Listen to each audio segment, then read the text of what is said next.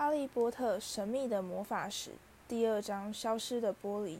自从那天德斯里夫妇早上醒来，发现他们的外甥躺在前门台阶上之后，已匆匆度过了十载寒暑。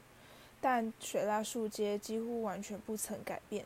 太阳在同一个端整的前院上空升起，照亮德斯里家大门上的四号黄铜门牌。阳光悄悄爬进这家的客厅。这里跟德斯里先生当年看到那则有关猫头鹰大新闻的夜晚，简直可说是一模一样。只有壁炉上的照片才能真正显示出时间的飞逝。十年前，此处放了许多照片，看起来都像是戴上各色婴儿帽的一个粉红色大海滩球。达利自然已不是婴儿了。现在，照片中的主角变成一个肥胖的金发男孩。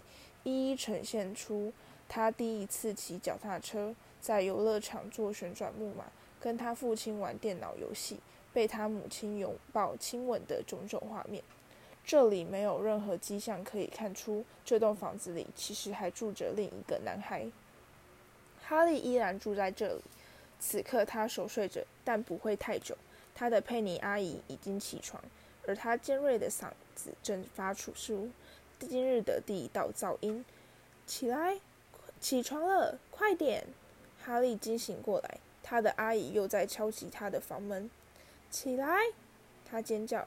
哈利听到他走向厨房的脚步声，接着是煎锅放在炉子上的声音。他翻身背对着门，努力回想他刚刚做的梦。那是一个好梦。梦里有一辆会飞的摩托车。他有一种奇怪的感觉。觉得他以前好像也做过同样的梦。他的阿姨又回到门外：“你起来了吗？”他逼问。“快了。”哈利说。“很好，动作快一点。我要你看着培根，要是焦掉你就不小心了。我可不希望在达利生日这天出任何差错。”哈利低声抱怨。“你说什么？”他的阿姨在门外怒吼。“没什么，没什么。达利的生日，他怎么会忘记呢？”哈利慢慢爬下床，开始找袜子穿。他在床底下找到一双，先从其中一只里面掏出一只蜘蛛，再把袜子穿上。哈利对蜘蛛早就习以为常。楼梯下碗橱里的蜘蛛多得要命，而那就是他睡觉的地方。他穿好衣服，沿着走廊走到厨房。餐桌几乎被达利堆积如山的生日礼物给。完全淹没。看来达利似乎如愿收到了他想要的新电脑，更别说是他的第二台电视和变速脚踏车了。哈利完全想不通，达利为什么会想要一辆变速脚踏车。达利是个大胖子，又痛恨运动，除非这种运动能够让他对某人拳打脚踢。达利最喜欢的拳击沙袋就是哈利，只是他能逮到哈利的机会不太多。哈利看起来文弱，身手却非常灵活。哈利一直比同年龄的孩子瘦小许多，这或许跟一直住在黑暗的碗橱里有些关系。他看起来甚至比他实际的体型还要瘦小一些，原因是他只有达利的旧衣服可穿，而达利的体积整整比他大上四倍。哈利有一张瘦削的面孔，骨节突出的膝盖。漆黑的头发和一双明亮的绿眼睛，他戴着一副许多透明胶带粘起来的圆框眼镜。这是因为达利老师喜欢揍他的鼻子。哈利对自己外表唯一满意的部分就是额头上那道如闪电的淡淡疤痕。自他有记忆开始，那条疤痕就已经在他的额上了。他记得他被他这辈子提出的第一个问题就是问佩妮阿姨这道疤痕是怎么来的。那是在你父母被撞死的那场车祸中受的伤。他说：“你给我好好记住，下次不准再问问题了。不准问问题，与德斯里家和平相处的首要法则。”德斯里倚仗在哈利忙着把培根翻面时走进厨房，去把头发梳好。他怒喝：“这是他惯用的早晨问候语。”大约每隔一个星期，德斯里倚仗就会从他的报纸后探出头来，吼着叫哈利快去理发。哈利理发的次数大概比班上其他男孩的理发总数还要多，可惜没有多大作用。他的发型很快就恢复原状，披头散发，杂乱不堪。哈利煎蛋的时候，达利和他母亲一起走进厨房。达利跟德斯里一张长得很像，他有一张肥大的粉红面庞，几乎看不见的粗软脖子，边水灵灵的蓝眼睛和一头紧贴在他肥厚头颅的厚重金发。佩妮阿姨常说达利长得像小天使，哈利反倒觉得达利像是戴着假发的肥猪。哈利把盛满蛋和培根的盘子放上餐桌，那很不容易，因为桌上几乎没有任何多余的空间。达利此时正忙着计算他的生日礼物，他的脸垮下来。三十六，他说，抬起头来望着他的父母，比去年少两样。亲爱的。你还没把玛姬阿姨的礼物算进去啊？你看，它就放在妈咪、爹地送的大礼物下面呢。好吧，那就是三十七。达利说，脸开始涨得通红。哈利看出达利即将大发雷霆，连忙狼吞虎咽地将他的培根全都塞进嘴里，以防达利突然把餐桌掀翻。佩妮阿姨显然也嗅到了危险的气息，她赶紧说。我们今天出去玩的时候，还会再替你多买两样礼物，怎么样啊，乖宝贝？再多买两样礼物哟，这样好不好啊？达利想了一会儿，这个工作好像非常困难。他终于慢慢的说道：“那么我就会有三十、三十、三十九页小甜心。”佩妮阿姨说。威农德斯里一丈咯咯轻笑：“这个小坏蛋可真会斤斤计较呢，这点就跟他老爸一模一样。好小子，达利。”他揉揉达利的头发，电话在那一刻响起。佩妮阿姨跑去接电话。哈利和德斯利倚仗看着达利拆礼物：一辆变速脚踏车、一台摄影机、一架遥控飞机、十六种新的电脑游戏软体和一台录影机。在他撕开一只金表的包装纸时，佩妮阿姨讲完电话走回来，她显得既生气又担心。坏消息，威农，她说。费太太摔断了腿，他今天没办法带她了。他的头朝哈利的方向点了一下。达利害怕地张了嘴，哈利的心却兴奋地砰砰跳动。每年在达利生日这一天，他的父母都会带着他和他的一位好友一起出门到游乐场玩，去吃汉堡或是看场电影。这时候，哈利就会被送到费太太一位住在两条街外的疯老婆子家。哈利痛恨那个地方。整间屋子充满包心菜的味道。费太太还一直逼他看他养过的每一只猫的照片。现在怎么办？佩妮阿姨问道。她愤怒地瞪着哈利，就好像这全都是他故意造成的。哈利知道他应该为费太太的伤势感到难过，但是想到可以再过一整年才会再去看 T.T、雪儿、爪子先生和多多的照片，就实在难过不起来。我们可以打电话给马基啊，姨丈建议。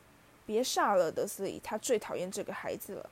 德斯里夫妇经常当着哈伊的面这样讲话，就好像他根本不存在似的。更正确的说法是，就好像他是某种低能、完全听不懂话的恶心生物，比方说阔鱼。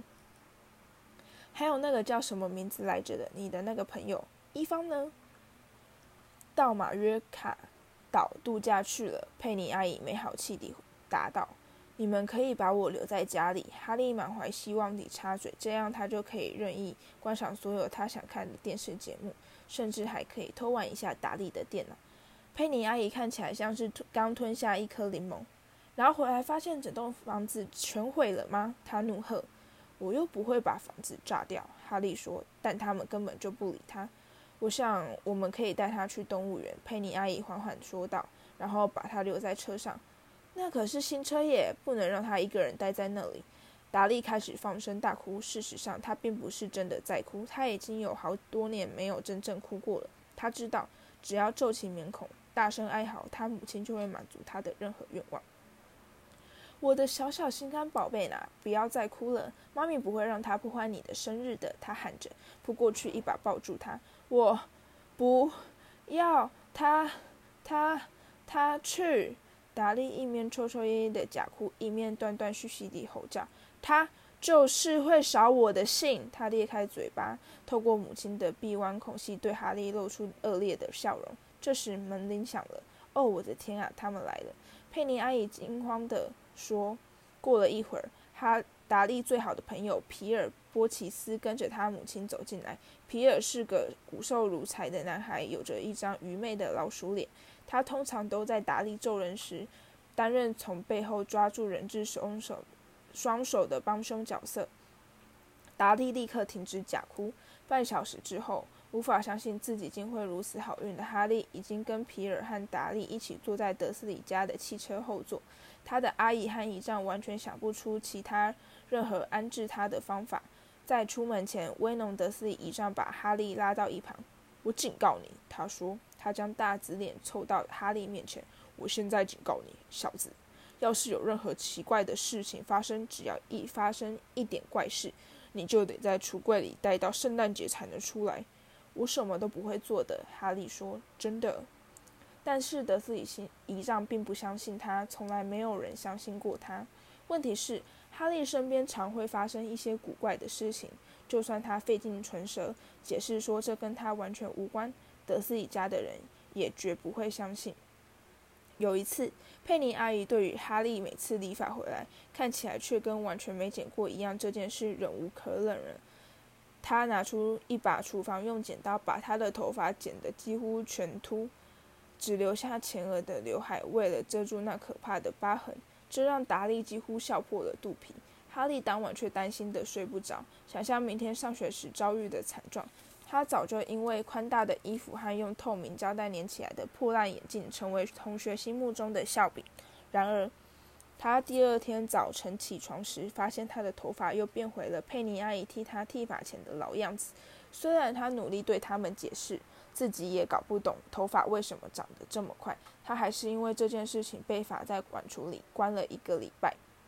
还有一次，佩妮阿姨逼迫他穿上一件达利不要的难看套头毛衣，盒底上印着橘色的气泡。他试着把他的头套进去，他越用力，毛衣尺寸就变得越小，最后缩的变成一件只有布偶才穿得下的玩具衣裳。这自然不是阿哈利能勉强凑合的尺寸。佩妮阿姨下了个结论，断定这一定是洗的缩水了。哈利因此没受到处罚，这让他大大松了一口气。另外还有一次，因为被发现坐在厨学校厨房的屋顶上，给他惹上很大的麻烦。当时达利的党羽就像往常一样追着他跑，忽然间他就住到了烟囱上。当时哈利受到了惊吓绝对不下于其他人。哈利的几任导师写了一封措辞非常强烈的信寄给德斯里夫妇。告诉他们，哈利大胆爬上学校的屋顶。其实当时他只是跳到厨房门外那堆大垃圾袋后面而已。哈利猜想，大概是在跳到一半的时候被风给吹了上去。但是今天绝对不能再出任何差错了。只要能在学校，他的晚厨和费太太家充满包心菜气味的客厅之外的任何地方度过一天，即使是。跟达利和皮尔在一起也无所谓。一仗一面开车，一面唠唠叨叨地跟佩妮阿姨发牢骚。他喜欢抱怨许多事情：工作时碰到的人、哈利、开会、哈利、银行和哈利。而这些只是他最喜欢抱怨主题中的一小部分。今天早上，他的主题是摩托车。一路上上疯子地吼叫。这些小流氓，他在一辆摩托车呼啸着超车时表示：“我梦到一辆摩托车。”哈利说，他突然记起了他的梦，他会飞呢。威农德斯利一仗差点撞上前面的汽车，他把整个身子转过来，脸孔活的像是长了胡子的大甜菜根，冲着哈利大吼：“摩托车不会飞！”达利和皮尔痴痴窃笑。我知道摩托车不会飞，哈利说：“那只是一个梦嘛。”他真希望自己什么也没说。如果说世上还有比他问问题更令德斯里夫妇痛恨的，那就是他随便说出一件不合常理的事情，不管是梦到或是卡在卡通里面看到的，他们都认为他或许会因此又想出什么危险的念头。那是一个阳光普照的周六假日，动物园里挤满一同出游的家庭。德斯里夫妇在入口处替达利和皮尔各买一个大巧克力冰淇淋。由于在还来不及把哈利赶走之前，冰淇淋车上那位笑容满面的小姐就已经开口问他想要点些什么，他们只好替他买了一根最便宜的柠檬冰棒。其实冰棒也很不错呢，哈利心想，一面舔着冰棒，一面欣赏一只不停搔头、长得非常像达利的大猩猩。唯一的差别就是它没有一头金发。这是哈利长久以来最棒的一个早晨，他可以和德斯里家人保持一小段距离，以防看腻了动物的达利和皮尔会退而求其次，从事他们钟爱的嗜好——揍他。他们在动物园的餐厅吃午餐。达利因为他点的宝彩圣代不够大而气得大发脾气。德斯里一仗赶紧再替他重新点一份，这才把先前点的那份让哈利吃了。哈利事后回想，不禁觉得他早该想到，这样的好运不可能会持续太久。午餐过后，他们踏入爬虫类馆，这里黑暗凉爽，两边墙壁上各有一长列明亮的窗口，在玻璃窗后方。各式各样的蛇和蜥蜴都在木块和石头上蠕动滑行。达利和皮尔想看剧毒的大眼镜蛇和可以把人缠死的巨蟒。达利很快就找到了这里最大的蛇，它显然可以用身体环绕威农德斯倚仗的汽车整整两圈，再把它压扁成一个破烂的垃圾箱。但此刻他似乎并没有这样的兴致。事实上，他在呼呼大睡。达利站在展示窗前，鼻子紧贴着玻璃，盯着那团幽光闪烁的褐色蛇皮蛇卷。叫他动嘛！他哭兮兮地哀求他的父亲。德斯里轻敲玻璃，蛇却纹风不动。再敲一次，达利下达命令。德斯里用指关节用力敲击玻璃，蛇还是继续打盹。无聊死了！达利抱怨一声，就快速离去。哈利走到展示窗前，专注地望着这条蛇。如果这蛇因为无聊而死，他也不会感到惊讶。除了那些忙着用手指敲玻璃、吵得他整天不得安宁的笨人之外，完全没有任何同伴。这甚至比把碗橱当作卧室还要糟糕。虽然那里唯一的访客就是猛捶房门逼他起床的佩妮阿姨，至少还有机会到屋子其他地方溜达溜达。蛇突然张开它珠子般的眼睛，它用非常缓慢的动作渐渐抬起头来，直到与哈利的视线相接。它眨了一下眼睛，哈利瞠目瞪视，然后回过头来，迅速巡视了一圈，看看有没有人在注意他们。没有。他迎上蛇的目光也眨了一下眼睛。蛇猛然把头转向德斯仪仗和达利，再抬头望着天花板。他的表情对哈利传达出一个非常清楚的讯息：我老是碰到这一类的人。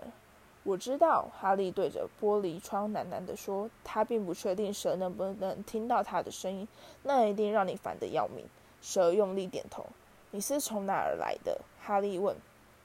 蛇用尾巴猛拍玻璃窗边的一个小牌子。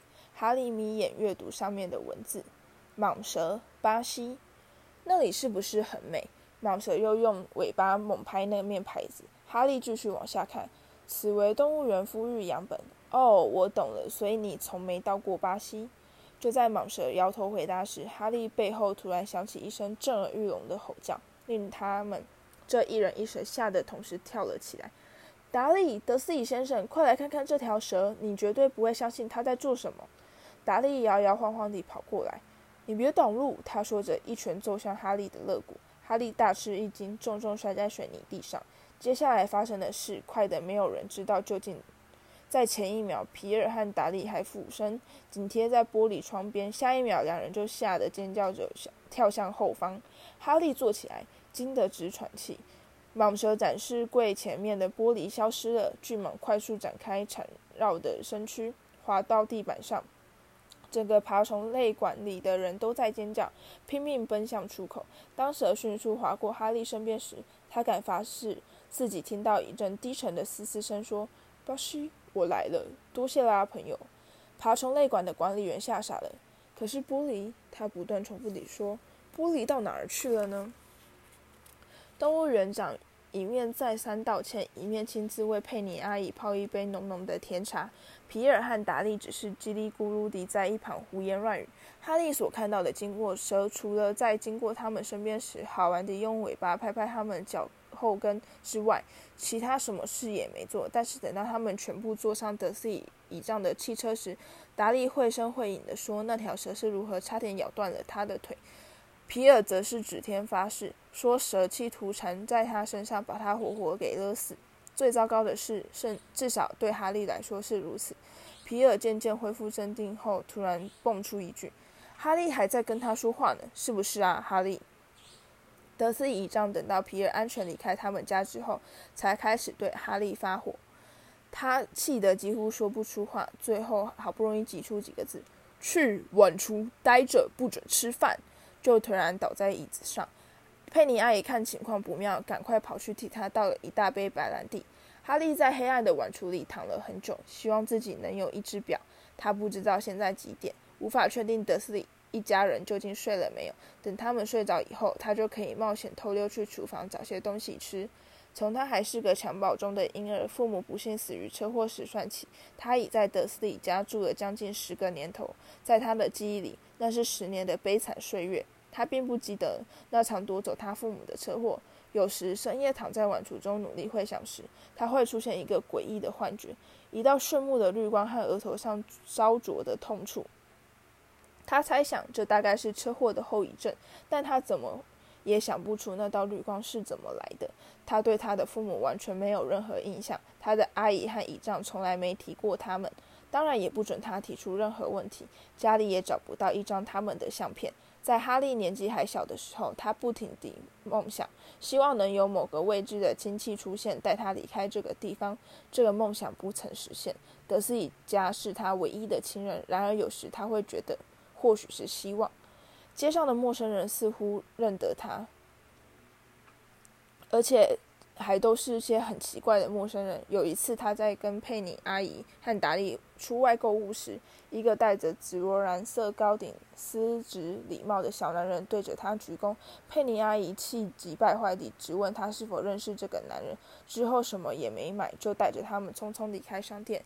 另一次，公车上有个穿着一身绿衣、看起来疯疯癫癫的老女人，高兴地朝他挥挥手。